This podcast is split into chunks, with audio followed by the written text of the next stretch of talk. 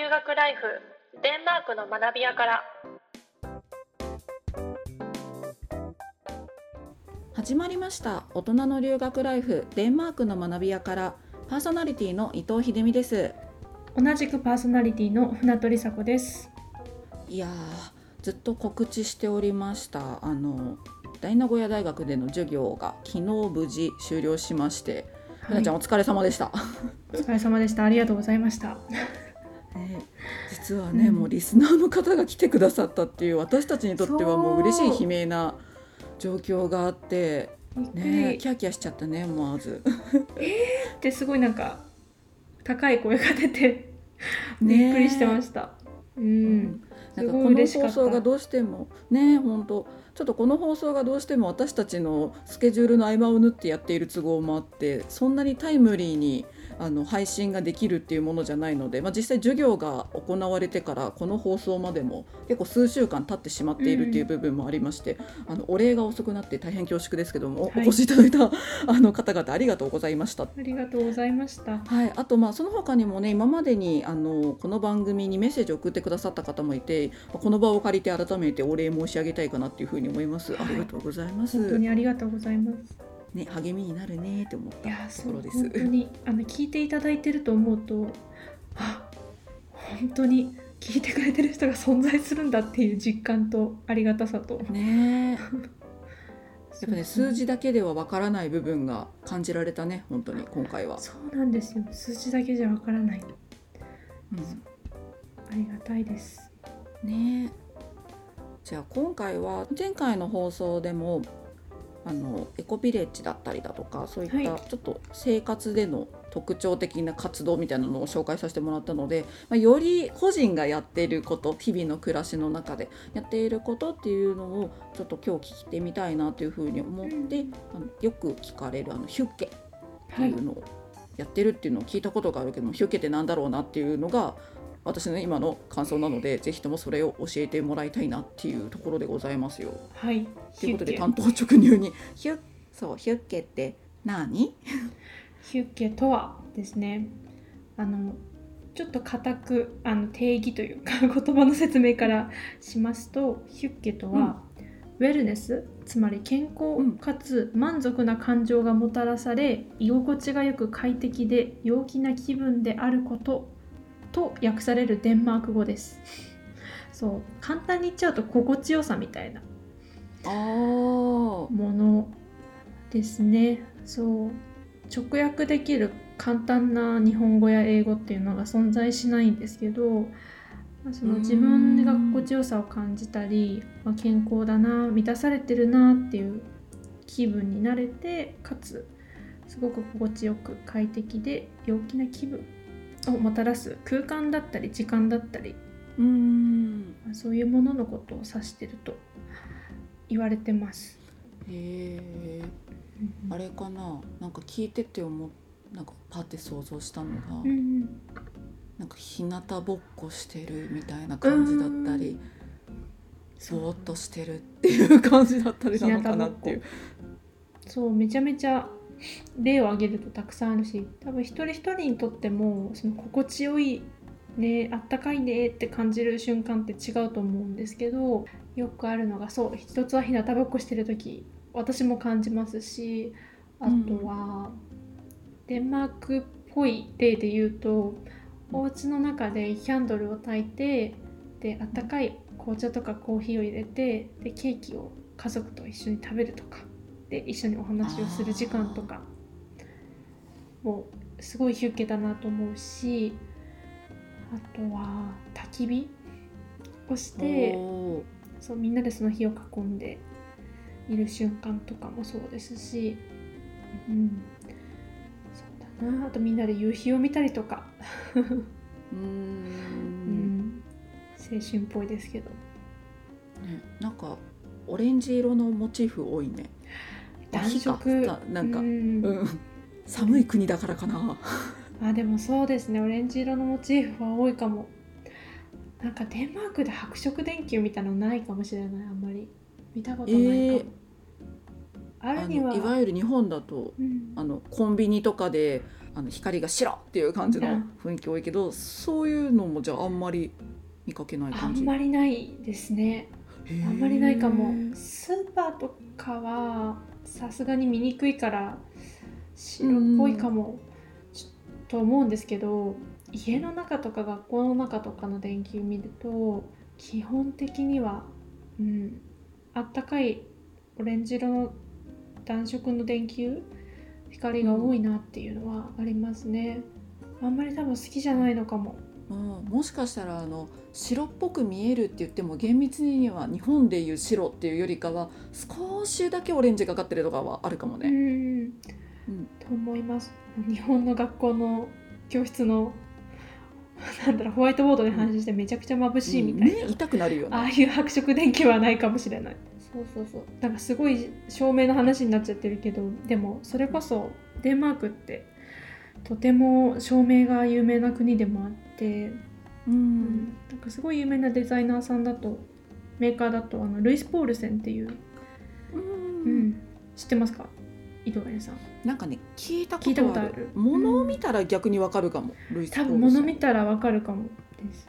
そう。ルイス・ポールセンの PH5 っていうランプとか。あうんあの存じ上げております。あ存じ上げ ておりますね。存じ上げております。ねって返しおかしいな。そうすごい有名な形で多分皆さんも調べると知ってるって思うかもしれないんですけど、うん。そうそうああいうなんだろう。ちょっと独特なデザインというかのデザイナーさんが照明デザイナーが輩出されてる国でもあってそう結構あのデンマーク人のお家とかにお邪魔するとあの1個のでかいシーリングライトでバーンと部屋中を照らすってことはまずなくて。照明が家中に散らばってる感じ。間接照明はめちゃめちゃ使ってて、そう。っていうお家が多かったりするんですけど、そうその一つでその PH5 のランプ置いてるお家って私のお友達のお家にもあったりして、ー実は私も持ってるんですけど日本の家で持ってたんですけど。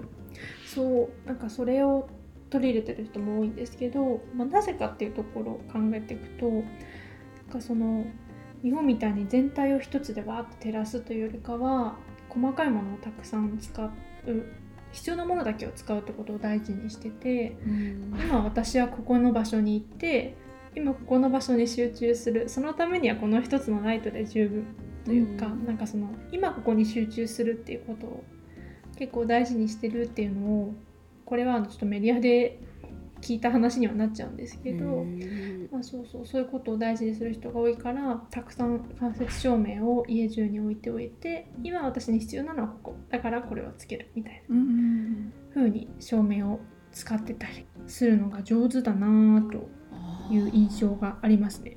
あじゃあ日本だと日本でも結構おしゃれな人って間接照明使うみたいなうん。ちょっと軽いイメージがあるけれどやっぱそういうタイプの人でも間接照明を全部つけてなんかぼんやりと全体を明るくするみたいなことをやってるのをイメージしちゃったけど、デンマークの人からすると、まあ、みんながみんなそうじゃないかもしれないけれど自分が今いる場所にのみ当たるライトを使ったりだとか、まあ、時にはそれを全部つけてもしかして全体を明るくするかもしれないけどもケースバイケースでそれを使い分けていくみたいなことがうまいのかな？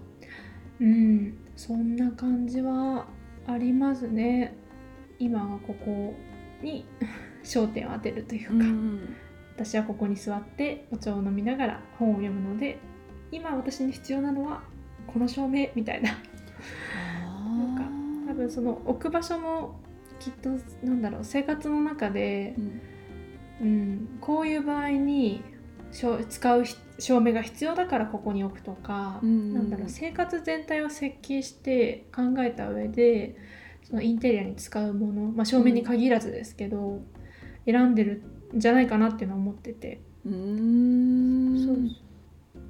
そう結構その今すごい照明の話に寄っちゃったんですけど、デンマークってそのインテリアデザインもかなり有名で、うんうん。あの知ってる方はいいるかもしれないですけどあのアルネ・ヤコブセンとか、うんハンス・ウェグナーとかっていうデザイナーさんがいたり、うん。今あの日本でちょうど展示会をやってるフィンユールっていうデザイナーさん、建建築家かな、っていう方とかもデンマーク出身なんですけど、うん。なんかそういうデザイナーさんが生まれた理由っていうのもなんだろうこう長い冬をデンマークは過ごさなきゃいけなくて、まあ、暗くて長い冬を過ごすっていう時にやっぱり家の中で過ごす時間が増えちゃうんですよね。まあ、そういう時にあのやっぱりインテリアって、まあ、ずっとその長い冬を共に過ごしていくなんだろう存在としてうん。あると思うんですけどだからこそ機能的で飽きが来ないシンプルさみたいなのを求められてでそのインテリアだけじゃなくて生活全体を考えてそのプロダクトがあるがゆえに生活全体が豊かにあなるみたいな。うん。そういうデザインが求められて、まあ、そのニーズを満たしたというかそのニーズに合ったデザインをうん。生み出したデザイナーさんデンマークのデザイナーさんがこう世界的に名が知られる。で今もなおすごく素晴らしいデザインとしてうん世界中で愛され続けてるみたいな、うん。うん。そういうところにつながってるのかなとうん。思ったりはしてます。あ確かにそうかもね。そのシンプルだからこそ飽きが来ないだろうし捉え方がその自分が年数重ねていくごとによって変わっていったとしても受け止めてくれる許容の大きさみたいなのを感じるかなそうシンプルだからゆえにうん流行りしたりっていうのもほとんどないがゆえに自分がこの時はこう思ったしこの20代の時はこう思ったし30代になって逆に良さが分かったとか40代になってって、なんかその経年を経てどんどんなんか解釈が変わっていっても受け止めてくれるそばにいてくれるみたいなデザインが多いのかなっていうふうには今聞いてて思ったかな。うん、まさになんかそんな気がします。うん、なんか長く使うことを前提としてるデザインだなって思って。そう。それこそもう木、うん。うん、なんだろう。もう椅子の椅子。そう。椅子のデザインもう全部使ってるものが木のみみたいな。ワイチェアとか。うん。ワイチェア。あそう座面は違うかな。木のみで作られてるみたいなすっごいシンプルな椅子とかがあった時に、うん。でもその時間の変化で、まあ、多少なんだろう。ちょっと傷が入ることもあるだろうし、あとはなんだろう。木の色合いとかもうんうん。変化してったりもするだろうし。うん。なんかそれも含めて楽しめるようになんかその変化があったとしても楽しめるように、うんうん。そもそも作られてるというかデザインされてる段階で考えられてるのかなみたいなことは思います。時間が経ってどれだけなんだろう周りのなんだろう社会的な流行りとか、うん。変わったとしても何にでも馴染むしプロダクト自体が変化してもうん。それも美しいと思えるみたいな、うんうん。そんなデザインなのかなって気がしてます。うんでもそれはうん見ていても思うかも。え実際にさあのふなちゃんも生活の中にヒュッケを取り入れてるの？うん、取り入れてると思います。あそう意識してこれヒュッケだなと思って意図的にやってはないと思うけれどゆったりしたり自分が心地いいと思える時間は作ってる気がしますね。例えば最近ちょっと寒くなってきたんでなかなか回数は減ってしまってるんですけどあの夕ご飯晩ご飯食べた後にヨガマットを持ってって、うん。外の芝生の上で寝っ転がって、うん。音楽聴きながらストレッチとかヨガするみたいな。何それ最高じゃん。そう。あのちょっと今寒すぎるんで難しいかなと思いつつも そう。もう一人でぼんやりうん。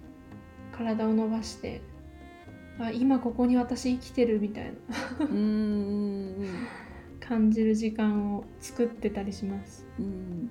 うん、それもヒュッケかな。あれだね、うん。いい意味であの深いことを考えなくていい時間ってところだね。ただ自分に向き合ってる感じですかね、なんだろう、うん、自分の体とか呼吸とか。うんうん。すごいヨガっぽいですけど。で自然を感じてるというか、うん。まあただ自分の頬にこう触れる風のうん。温度感とか日差しとかをうん。体でこう感じてぼーっと何も 考えず過ごすみたいな時間、うん。気持ちいいですね。心地いいなと思います、もしかしたら一人で過ごすヒュッケの時間って想像しやすいかもしれないんだけどそうやって一人であの外に出うんてうん。広い場所でまヨガやったりだとか、まあ、お部屋の中でもソファーだったりベッドの片隅でちょっとぼーっとして本読んだりだとか音楽を聴いたりとかっていうのはうん。あの想像しやすいかなと思ったけどみんなで過ごすヒュッケの時間ってどういう感じなんだろあーみんなで過ごすヒュッケ。う、うん。私がなんかすごいヒュッケだなって思ったのがそう前の学校にいた時に暖炉があったんですよね、学校に。うんで暖炉にそう火を入れてで火を起こしてでそのあったかくなってきた場所にみんなで集まって横にスピーカーが置いてあったんですけど、うん。そこにスピーカーで音楽鳴らしてうん。でみんなでお酒を持ってきてちょっとスナック置いて、うん。それを食べながらおしゃべりしてた時うんなんか別に特別何かするわけじゃないけどただただみんなで火見たりとか、うん。まあどうでもいいこと割とどうでもいいこととかを喋ったりしてた気がするんですけど、うん。そうそういうことをした時はあこれヒュッケじゃない？みたいな。うん会話をみんなでした記憶があります。ああ、ん。なるほどね。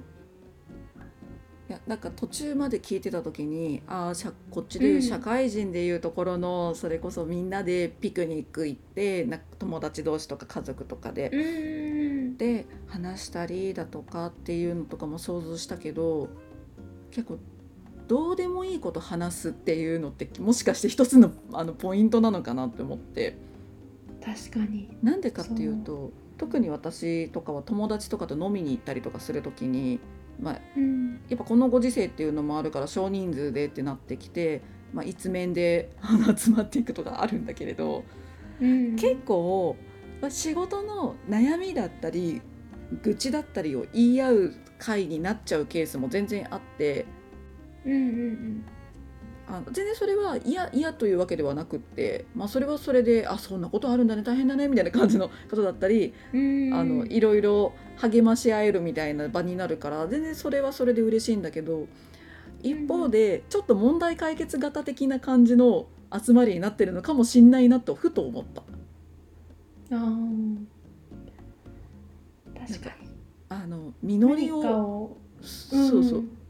結果がね、結果を残さないといけないみたいな場にあの友達になって浅い人ほどなるかもって思った。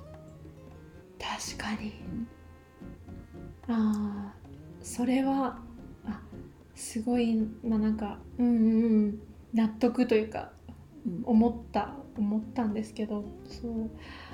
多分ヒュッケができるみんなでヒュッケをできるってなった時にそこのコミュニティの関係性みたいなのってもしかしたら大事かも、というか、何もしなくても何も喋らなくてもただ一緒にいるだけで安心するみたいなうん。関係性だったら、あヒュッケだなって感じられるかもしれないですね。うん。会って日が浅いとか初対面の人たちとヒュッケするってなかなか難しいかもしれない。うん。なんか喋らなきゃとかそうそうそうそう。あ面白い話しなきゃとかって思っちゃうから。うん。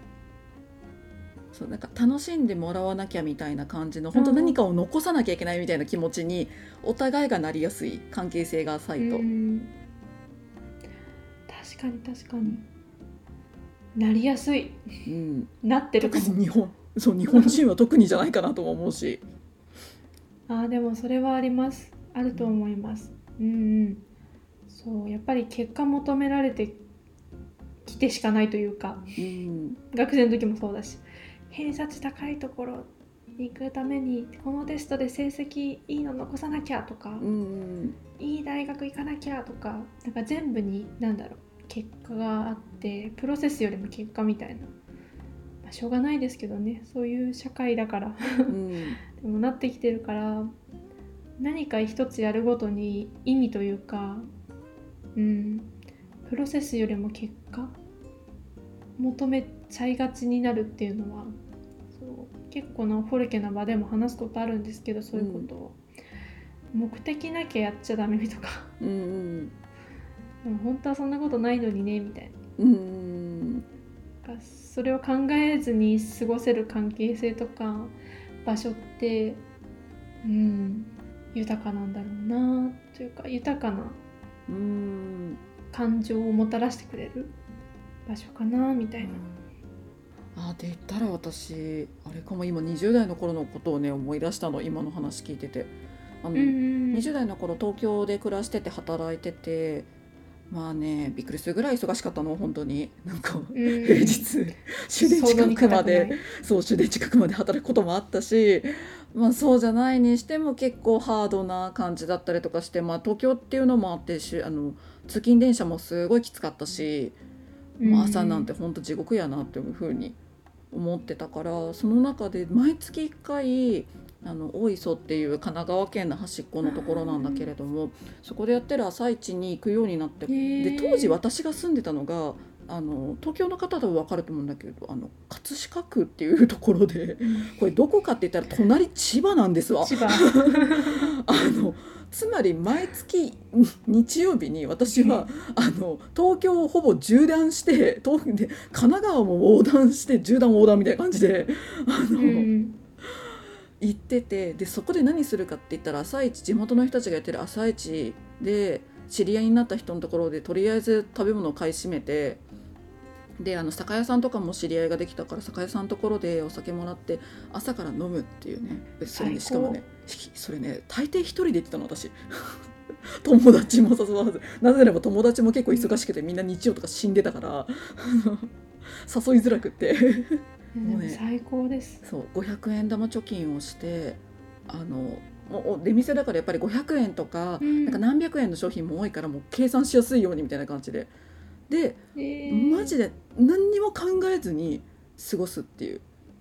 うん海見て「うまい!」って言って「楽しい！終わり!」みたいな感じで。だ大事な時間でもなんかうん満たされる。そうそう。でその時は当時はあの何々ラインみたいなやつがなかった時代だったから終点が東京駅で、うんそんだけ朝か朝から昼ぐらいまですごい自由に過ごしてああ楽しかったって言って帰って寝て帰れるの。東京駅で泊まるから。いい電車。最高じゃんって言って、しかも朝早起きしてるからその後別に家のこともできるの。